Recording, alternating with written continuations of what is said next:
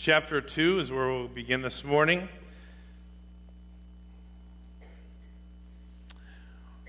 Acts chapter 2. Well, as we come into this next text here in Acts chapter 2, beginning with verse 14, we see there is a good bit of confusion regarding what has taken place. So, for review, I'd like to look at verses 12 and 13 before we move on to the next text of Scripture here. Verse 12 says, They were all astounded and perplexed, saying to one another, What could this be? But some sneered and said, They're full of new wine. So, in Peter's message, he sets out to clear up the confusion of what these folks are not understanding. So, for just a moment, let's look to the Lord in prayer. Dear Heavenly Father, God, we thank you so much for the opportunity to be here today. And once again, Lord, to, to continue in our worship, Lord, as we've sung to you, Lord, we've sung about you, Lord. We know that you're a great and awesome, powerful God. Lord, I pray that you'd help us, Lord, as we continue to worship now with the word. And Lord, that we would take what is said that we might learn those things that we need to learn, that we would apply those things that we need to apply, be reminded of those things that maybe we have once heard. Lord, that we may become more like you and more aware of what your word has for us. So I ask, God, that you would speak to our hearts this morning, um, with each and every one of us, Lord. And I do pray this morning, Lord, that your Holy Spirit, Lord, as we pray often, would bring encouragement where encouragement is needed, bring conviction where conviction is needed. And Lord, if there be one here today, Lord, that does not know you as their Savior, might today be the day of salvation for them. And we pray these things in Jesus' name. Amen. So, a simple recap of what just took place at Pentecost is found in chapter 2, beginning verse 1. It says, When the day of Pentecost had arrived, they were all together in one place. And we found out from the previous chapter there in chapter 1, there's probably approximately 120 or more people that are gathered together. They were told there to wait until the Holy Spirit would come. And then we see in chapter 2, verse 2, that suddenly a sound like that of a violent rushing wind came from heaven and it filled the whole house where they were staying. And tongues like flames of fire that were divided appeared to them and rested on each one of them. And we said throughout the whole Old Testament, there are numerous places where the fire represented the presence of God. And so we know that God's presence was coming, God's presence had come upon them. And then verse 4, they were filled with the Holy Spirit and uh, began to speak in different languages as the Spirit gave them the ability for speech. And then verse 5, who was present? There were Jews living in Jerusalem, devout men from every nation under heaven. And when the sound occurred, a crowd came together and was confused because each one of them heard them speaking in his own language. So there's this confusion that is taking place. I mean, there's speaking going out, and yet everybody's, and as we see later, some 15 different language groups who are understanding the message in their own native tongue. And uh, verse 7 says, And they were astounded and amazed, saying, Look, aren't all these who are speaking Galileans? How is it that each of us can hear in our own native t- language? So it goes on and lists those groups. And verse uh, 12, they were all astounded and perplexed. So there's this great confusion that has taken place. And here's a question that came to my mind. So, what was the subject of the message that was being spoken about? What was so important that God allowed some 15 or 16 different language groups to hear the message in their own native tongue? I mean, what was it that was so important? What was it that just had to get out that God allowed so many people to hear in their own native tongue? And I think we see the answer to that in verse 11. It says, Cretans and Arabs, we hear them speaking what? The magnificent acts of God. The magnificent acts of God. Now, that is something we're talking about. Amen? As you think about this, the message that God wanted them to hear was so important, was about Himself. The magnificent acts of God. And as you think about this, what is the magnificent act that God has done in your life? I just want you to think about that for a moment because he's going to end and recap with this subject and this, this question at hand. Do you know Jesus Christ? If you know Jesus Christ as your Savior, you've experienced a magnificent act of God in your life. You have, the, you've, uh, had something that, that the world needs, and you've got it, and we should rejoice in that. And every time God answers prayer, and every time God does something, we ought to be rejoicing and, and, excla- and, and pro- proclaiming the magnificent act of God in our life. This obviously was so important that he allowed so many people groups to understand this in their own native tongue. That's something we're talking about. So, what is the significance of Peter's message? And we find that as we begin, going to verse 14. But Peter stood up with the eleven, raised his voice, and proclaimed to them. He stood up and raised his voice. He wanted them to know the truth. That's just that one liner stood out to me this week as I think about this. All week long, I've come back to reading this verse, this passage over and over every day. And the thing that has stood out to me over and over is that he stood up because, and raised his voice because he wanted them to know the truth. What is it that we want people to know in our life? They want, do you want people to know that you're a relatively good person? Hadn't killed anyone, haven't stolen, you're not a thief, kind of just living life, kind of doing your own thing. You're a good person, morally speaking. Is that what you want people to know? In the end, that doesn't really matter, does it? I mean, we talk about the Vikings or the Colts or the Broncos or the Steelers. I mean, do we want people to know that we're great fanatical, fanatical fans about all those things? I mean, is that really what's going to matter in the end? Or that really, you know, Chevy's better than Ford? Or, you know, what is it that we want people to know that we would be willing to stand up and proclaim the truth about? And let me just say this morning, I'm, preaching to myself here because we all can get so busy and so wrapped up in our own little worlds that we don't stand up and proclaim anything about you know that which is important.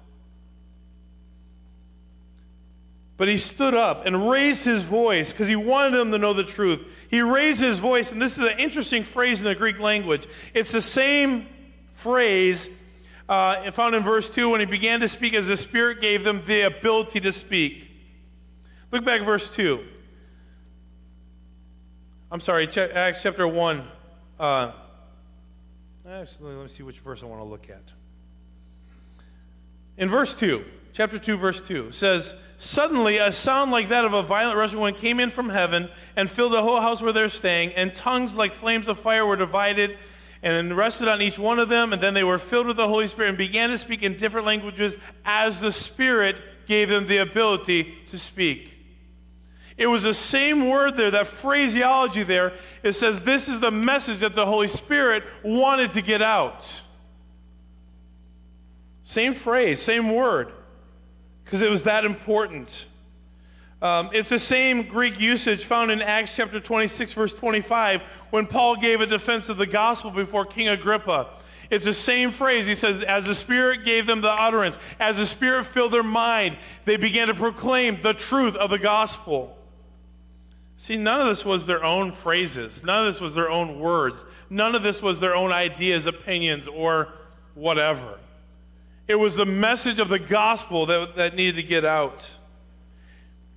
And secondly, not only did he stand up and raise his voice because he wanted them to know the truth, he stood up in agreement with the 11. They were all eyewitnesses of the Christ resurrection. In other words, they had a message to share because of what they had experienced, what they had seen.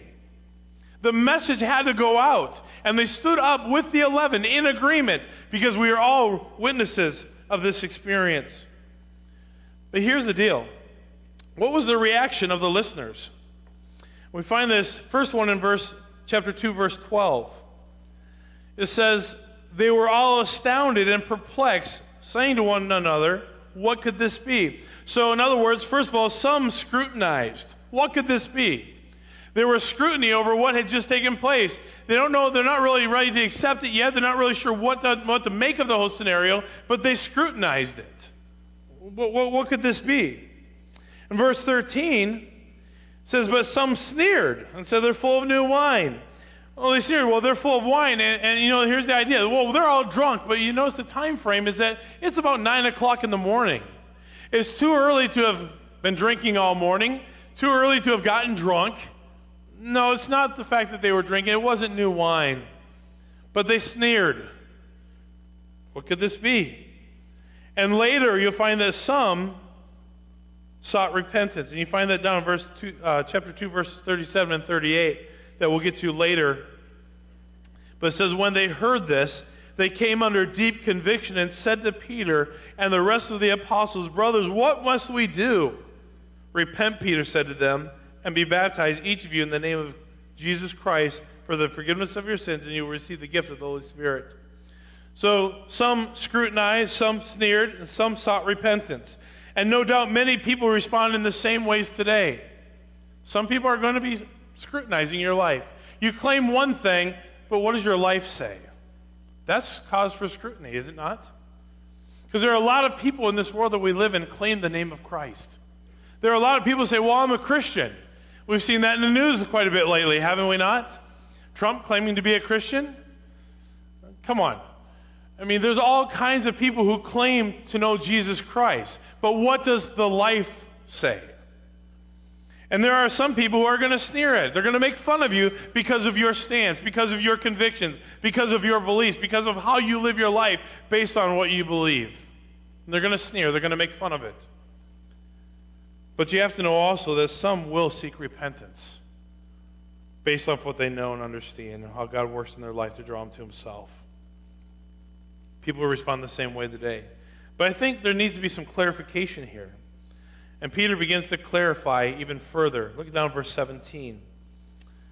Actually, verse uh, 16 says, On the contrary, this is what was spoken through prophet, the prophet Joel. He said, This is not the fact that they're drunk, it's not new wine.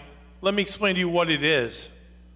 Men of Judah, residents of Jerusalem, he says, verse 11, or verse 14, excuse me says, And it will be in the last days, says God, that I will pour out my spirit on all humanity. Then your sons and your daughters will prophesy, and your young men will see visions, and your old men will dream dreams, and I will even pour out my spirit on my male and female slaves in those days, and they will prophesy. I will display wonders in the heaven above and signs on the earth below blood and fire and a cloud of smoke. The sun will be turned into darkness and the moon to blood before the great and remarkable day of the Lord comes then everyone who calls on the name of the Lord will be saved. What we see here is that Peter is communicating to them that what they are seeing is not a drunken party nor a bunch of crazy people. This is exactly what the prophet Joel had spoken about, what he had prophesied about. In fact, if you take your Bibles and turn back to the book of Joel, you'll see almost a word for word prophecy of what, what uh, Peter is talking about here. In Joel chapter 2, verse 28, this is talking about the promise of the coming Holy Spirit. He says, After this, I will pour out my spirit on all humanity. Then your sons and your daughters will prophesy. Your old men will have dreams, and young men will see visions. And I will even pour out my spirit on the male and female slaves in those days. I will display wonders in the heavens and on the earth blood, fire, columns of smoke. The sun will be turned to darkness and the moon to blood before the great and awe inspiring day of the Lord comes. Then everyone who calls on the name of Yahweh will be saved, and there will be an escape for those on Mount Zion and Jerusalem, as the Lord promised. Among the survivors, the Lord calls. So this is a uh, as, as, as the Holy Spirit was working and, and, and dwelling them and coming upon them, and the work was going forth and the message was going forth, what was taking place?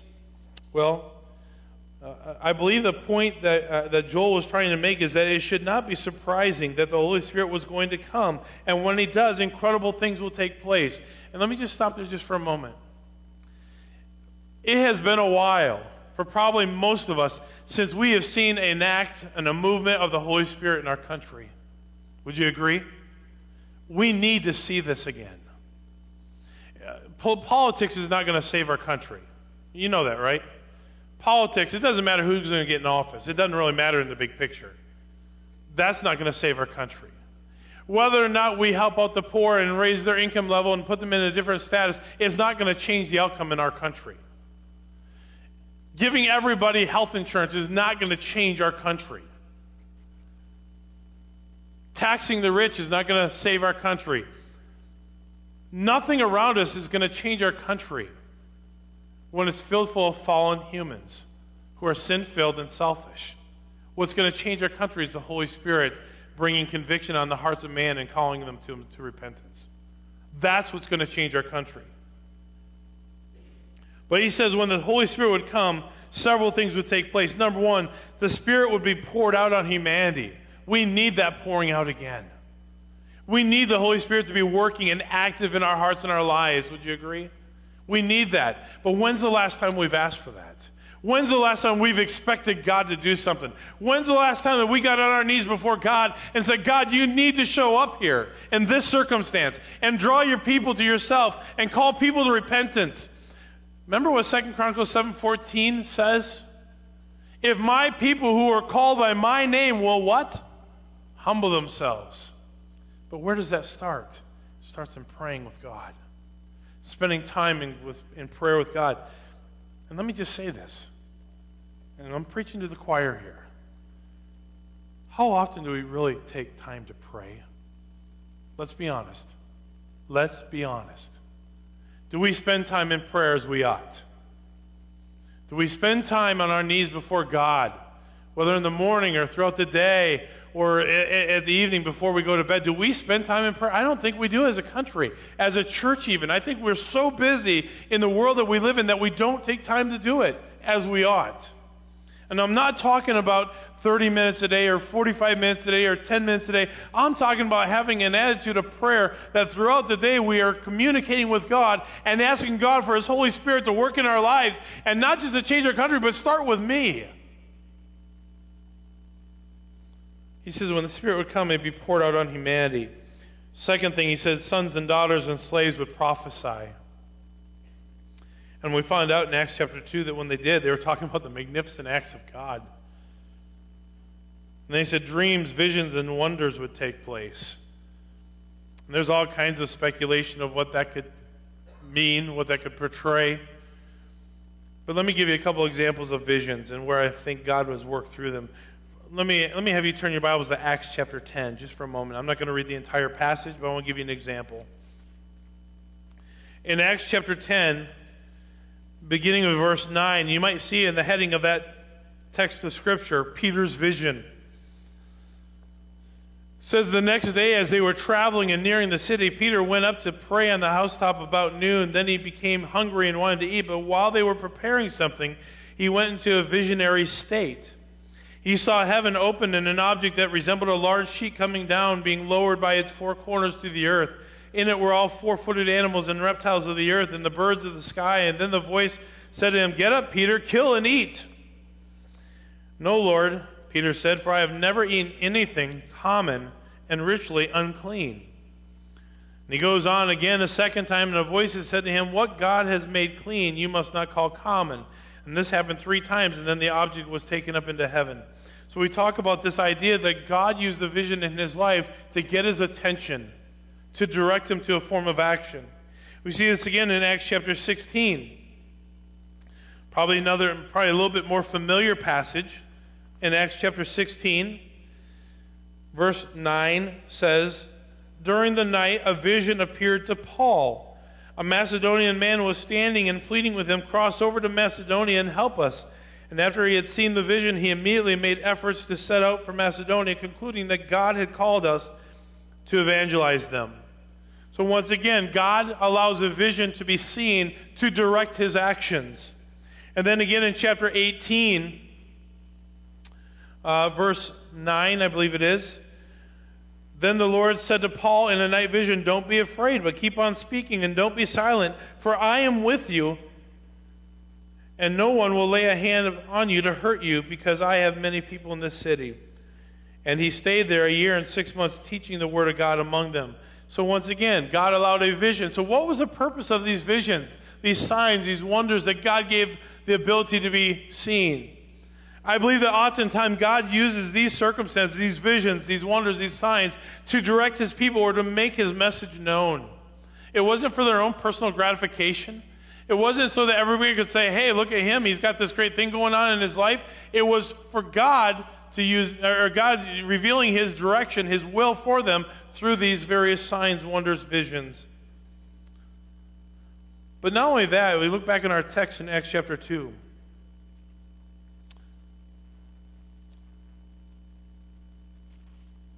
And if you would look at verse 21, he said three things would take place. He said the Spirit would be poured out on humanity.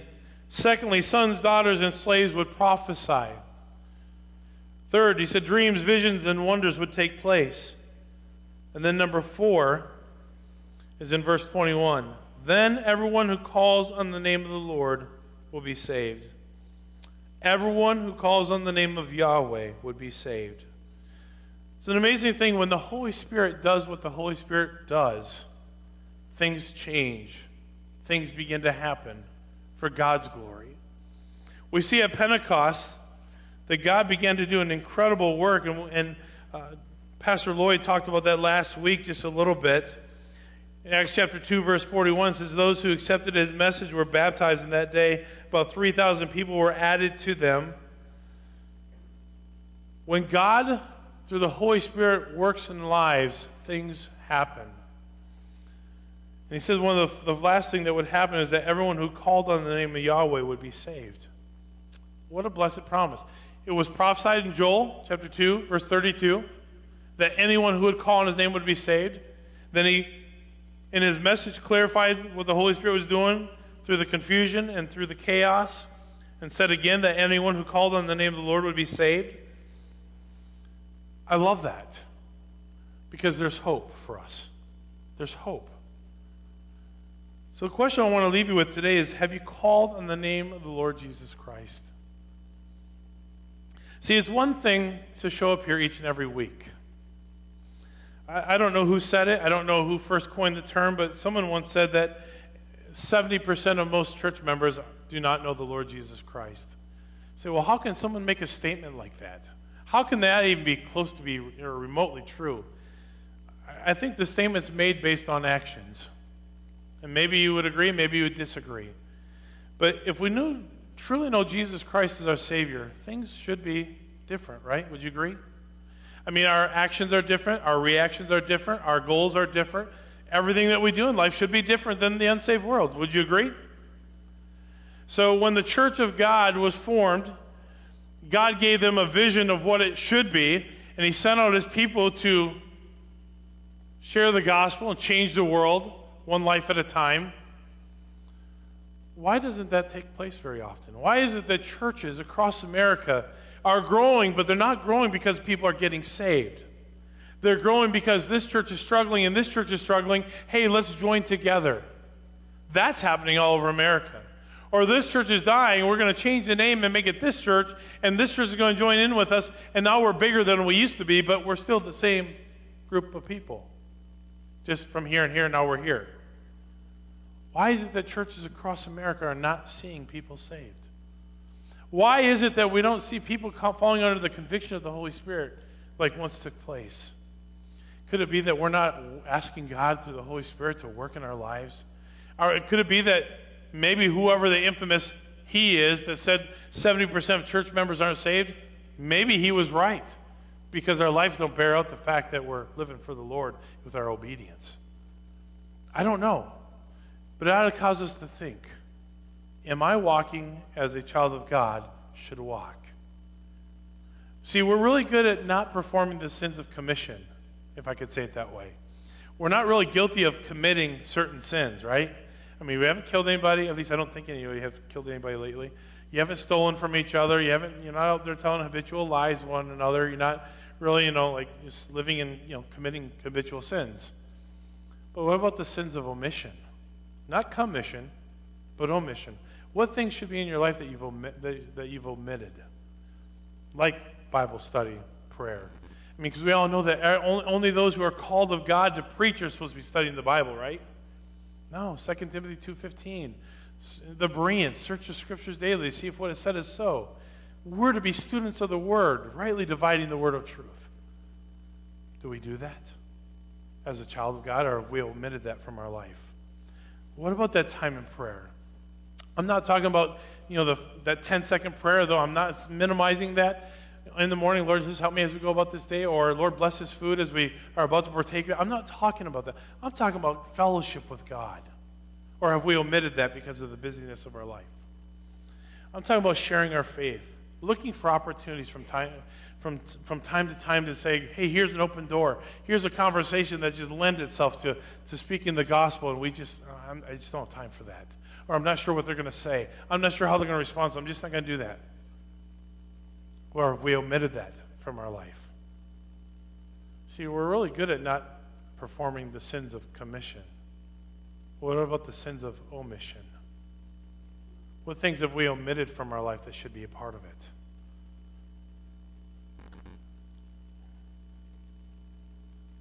I'd like to believe that God still wants to do a work in our lives.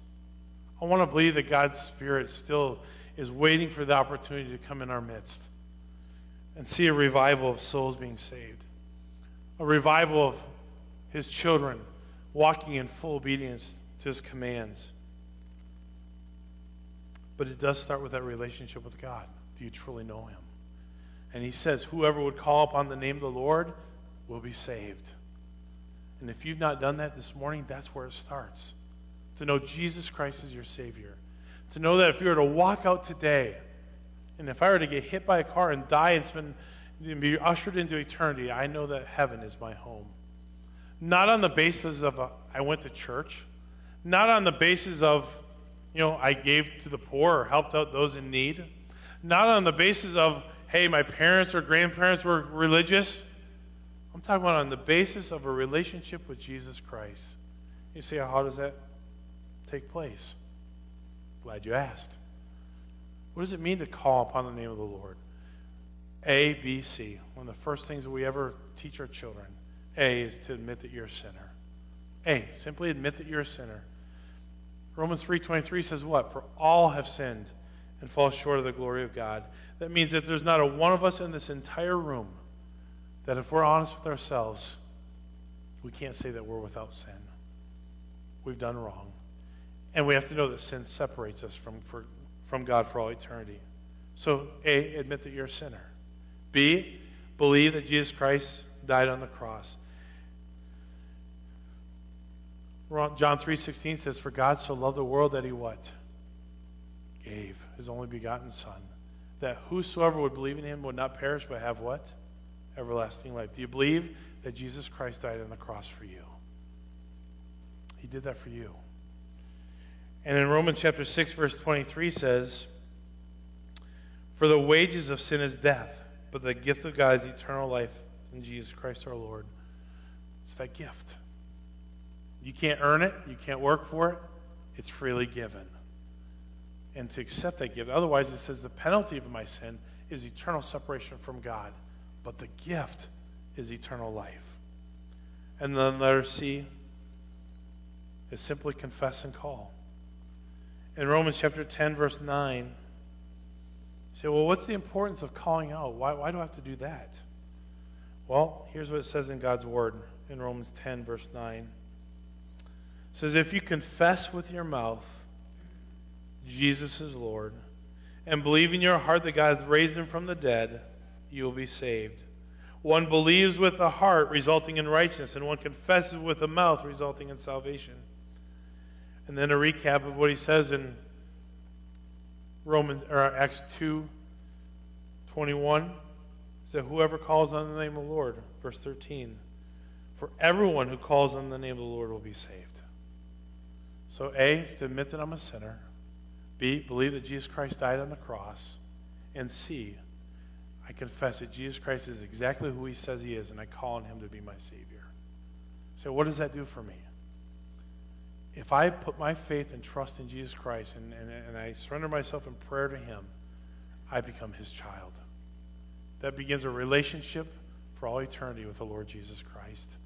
And it's only then that you have the Holy Spirit's power working in and through you to live the life that He's called you to live. And apart from that, you cannot live the life. You cannot be good enough. You can't do enough good to those around you. For by grace are you saved through faith, and that not of yourselves, a gift of God, not of works. Why? Lest any man should boast. So he closes this passage here in Acts 2 with a statement Everyone who calls on the name of the Lord will be saved. When the Holy Spirit shows up and works, great things happen.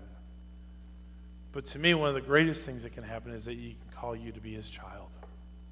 When the Holy Spirit works in our life to draw us to himself. How will you respond? Let's pray. Dear Heavenly Father, Lord, we thank you for